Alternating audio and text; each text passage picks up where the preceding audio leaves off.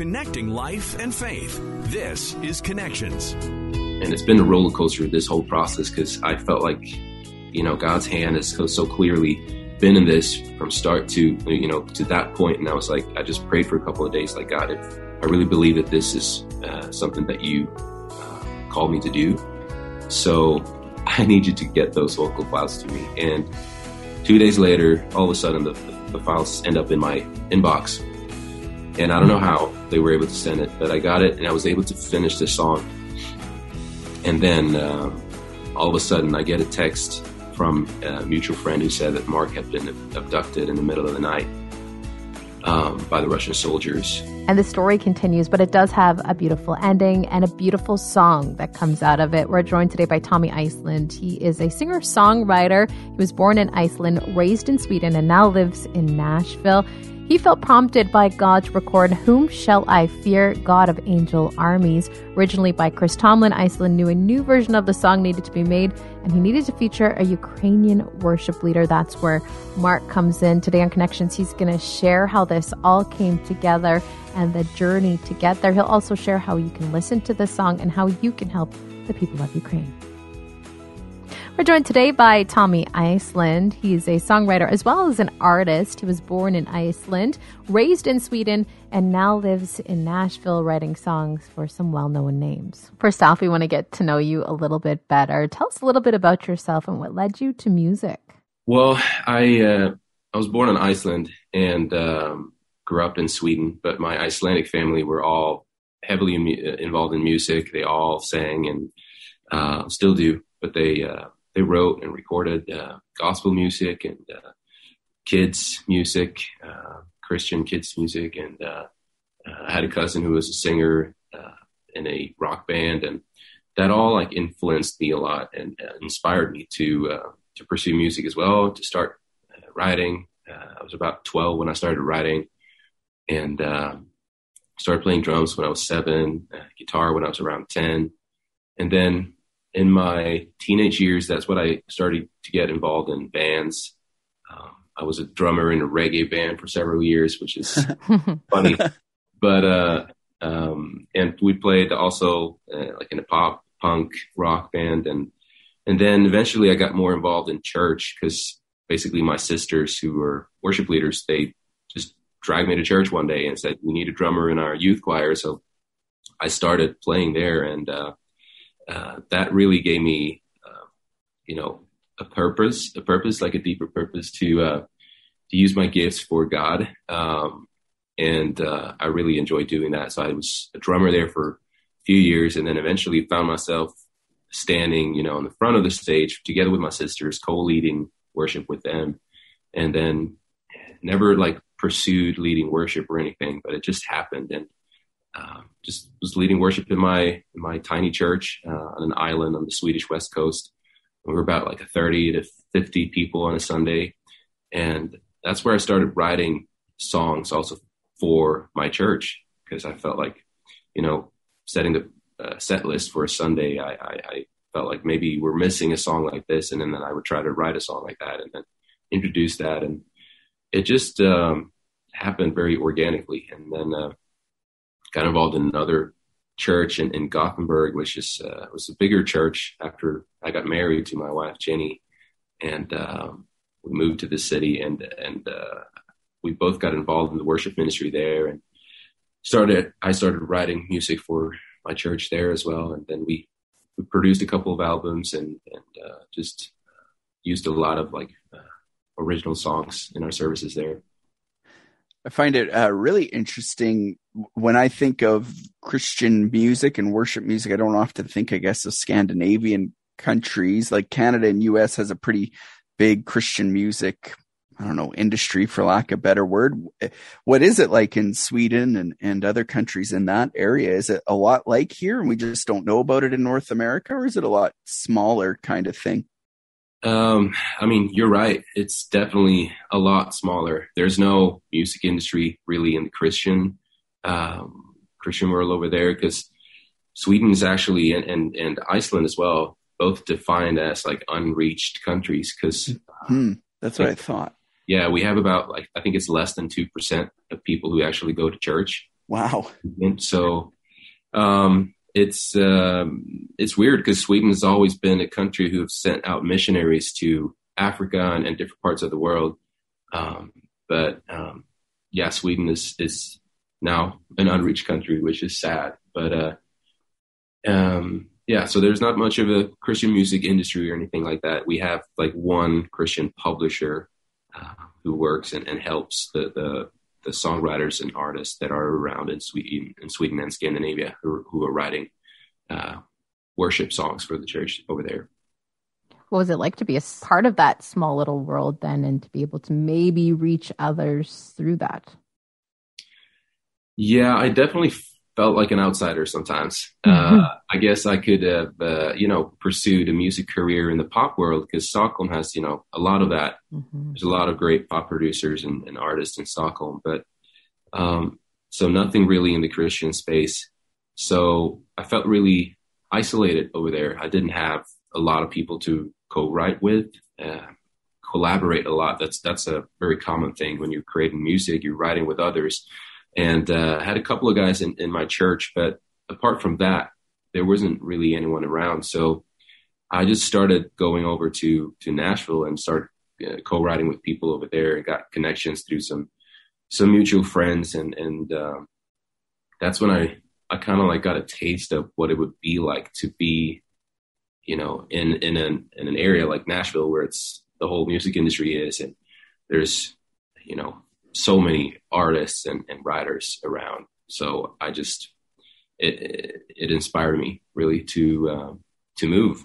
Uh, so we actually did that one day uh, three years ago.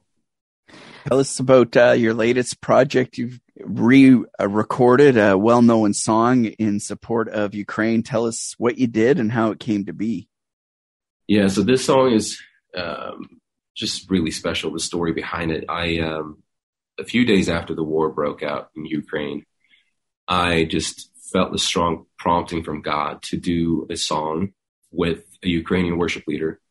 And at that point, I didn't know any Ukrainian worship leaders. I, uh, you know, I'm from Europe, grew up in Europe, and I have a lot of friends in many of the other neighboring countries, but but not really in Ukraine. So I um, I just reached out to some mutual friends in uh, with some friends in Sweden who I knew had connections in, in Ukraine, and they all recommended this one this one guy named Mark Sergeyev, and um, they talked they spoke very highly of him, and they said if, if you're looking for anyone like this this is your guy. Like it has to be Mark.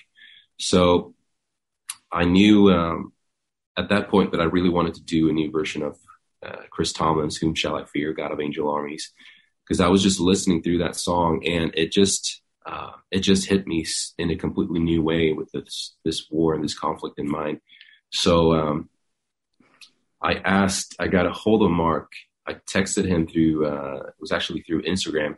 Got a hold of him and it was like around midnight uh, in Ukraine, and he responded and. Um, he just said that they were currently hiding underground because uh, the Russians were were currently bombing his city where they were. So um, I, honestly, I didn't even know that he was going to survive the night. He was um, he was there with his wife and his three children and um, some people from his church. Uh, so they were uh, hiding underground in the basement in this church building. And then the next morning, I was able to get a hold of him, spoke to him on the phone, and the, the Russians had occupied the city and they were still hiding in church. And he said, you know, he was really, really happy to um, to get the question, and he would definitely want to uh, sing on this song with me. And uh, the positive thing in the midst of this was that they had recording equipment in the church, so they had a studio there. But but currently, the, the all the children were sleeping in the studio because that was like a bunker, basically but they had recording equipment there. And then uh, he was able to record it a couple of days later.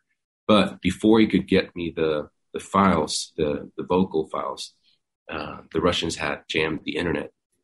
So we uh, we weren't able to communicate for a couple of days because because uh, they didn't have internet.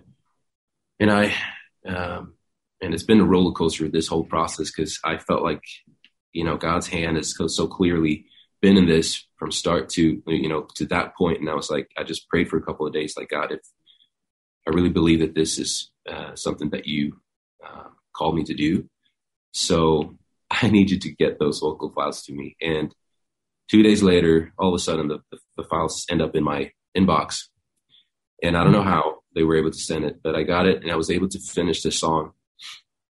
And then um, all of a sudden, I get a text from a mutual friend who said that Mark had been abducted in the middle of the night um, by the Russian soldiers. Uh, apparently, they had uh, stormed the church and, and, broken through that the door in the basement. And um, you know, at that point, we uh, didn't want to do anything. I didn't want to pursue and, and, and release this song because I didn't know what Mark's situation was or if it would mean danger to him or anything if we did. Um, then the day after, I um, Mark, I get a message from Mark, and uh, he's has been released. So thank God he was out, and I I asked him like, you know, if do you think we should pursue and release a song? I mean, if not, I totally understand. I don't want to like, I don't want to do this at all. Like if if it would jeopardize your safety or anything. But he said, yeah, right. Right, but he said that he definitely wanted us to pursue with it. He definitely wanted his, you know, his vocals on this song, and uh, it was really important for him. So, yeah, so so that's where we are today. The song just came out, and um, it's it's just incredible, like hearing his voice in, in Ukrainian, uh, singing there uh, with me not only is the song powerful and emotional because of the story that you just told us, but you've also partnered with a nonprofit organization as well, correct? Yes. And that's another piece of the puzzle that's just been so, it's just evident that God's hand has been in this from start to finish because this, uh, it's actually a friend of mine, Daniela Mason. She um, recently took over this organization that her dad started decades ago and he passed away a few a few uh, a few months ago. Dan, Daniela stepped in the, in the meantime as the president and for that organization. It's called Missions International, and they had already set up a Ukraine relief fund. Uh, they have uh, people on the ground who can get supplies and, and help directly to hundreds of families in the country. And they have very trusted, embedded uh, people and, and channels that they have worked with for a long time. So, um, yeah, I was just mind blown, blown how that all came together. So there is a uh, a way where people can go and donate directly to people, and even uh, now they have also established a channel into uh, Melitopol, which is the, the south of Ukraine, um, which is an area where where the all the roads were blocked and all those channels were blocked for a while, but but now we have a channel into that city as well. Uh, the situation has been really really bad there. Um, so they uh, they're an amazing organization. I can't uh, speak more highly of them, and I hope uh, and it's my prayer that people would want to help and, and donate uh, to help these people in Ukraine. What's it been like for you to watch uh, somebody like Mark you know, under such, I don't know, like I would be scared, right? And I would back off of everything and no, I'm, I'm not going to do it now. Uh, but to see him say like, no, let's do this. We need to get this song out. What's it been like to watch somebody like that, uh, face that head on? Well, his faith and bravery has inspired me so much. Just, uh, the conversations that we've had. And you know what, what they're going through is absolutely, absolutely unimaginable. Like I I can't imagine like what he's going through, um, trying to find a safe place for him, him and his family and, and his his uh, his friends, his his uh, people in his church, um, and the way he's just you know desperate to get the you know the the gospel of Jesus out to everyone at any cost. It it just inspires me so much, and um, man, I, I, I, you know, trying to picture myself in his in his situation, but uh, it's um, uh, it's just impossible. You know, I can't can't imagine what they're going through, but it inspires me to see how how much he's uh, willing to do to get the gospel out, and even in in this process when they were hiding in their church, um, they were actually they had church together there because the congregants were together and, and, hiding in the church, and they were actually they had, had all the, the equipment, so they were able to record their their church services, and and now they've been able to get some some things out on YouTube and uh, stream some services, and they've done this in the middle of this war, like outside the doors. They haven't been able to like um, escape the city because it's been too dangerous, but in the meantime, they've just been praising Jesus on the inside. And um, yeah, it's just incredible. It's going to be absolutely amazing to continually hear these stories of people in complete and utter chaos and war surrounding them. But there's this hope and there's still this faith that they have in them. Yeah. Yeah, it's it's it's amazing and it's inspiring for sure. What was the like has the song taken on new meaning for you now listening to the words and not only the parts you sing but hearing his voice in ukrainian and stuff like that and yeah has it been a little bit different experience for you listening to that now and worshiping with it yeah i mean definitely now with with the war in mind i feel like the the whole song the lyrics and everything just uh, just hits differently and uh, it's just so much more real i think something like this in mind.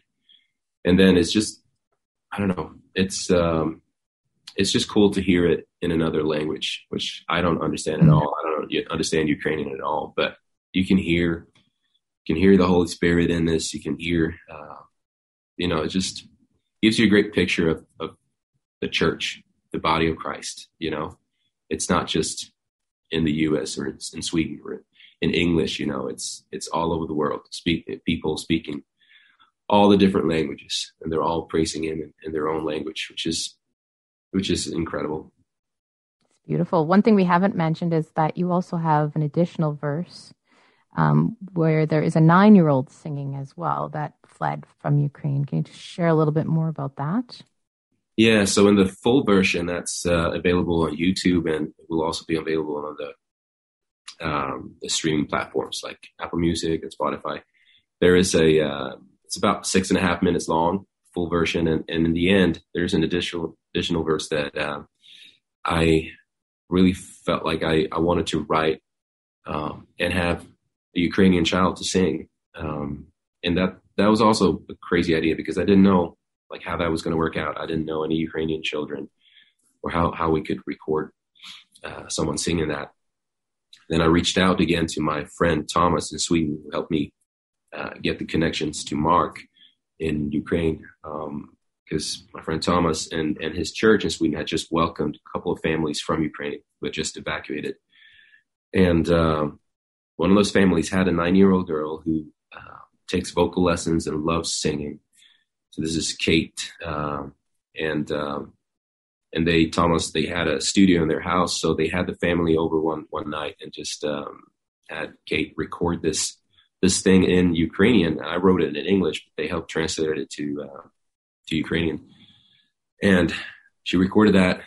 I got and I they sent me the files and I put this in the song, and I was like, you know, it just broke down in tears just hear, hearing her vocals on this. Uh, it's just so special, hearing a child's voice, you know, I can't imagine what it's like fleeing, you know, evacuating your country and uh, escaping war, you know, as a child. Um, but hearing her her speak or sing these words, and uh, what she's singing is um, uh, "Mighty God, Prince of Peace, refuge in the chaos, keep us safe, safe and sound. Wings of mercy rest on us." She's singing that in Ukrainian and uh, yeah, I really encourage everyone to check out the full version as well. It's amazing what technology has allowed us to do nowadays. Things years ago we wouldn't have been able to do. And it's amazing how fast things can come together nowadays as well.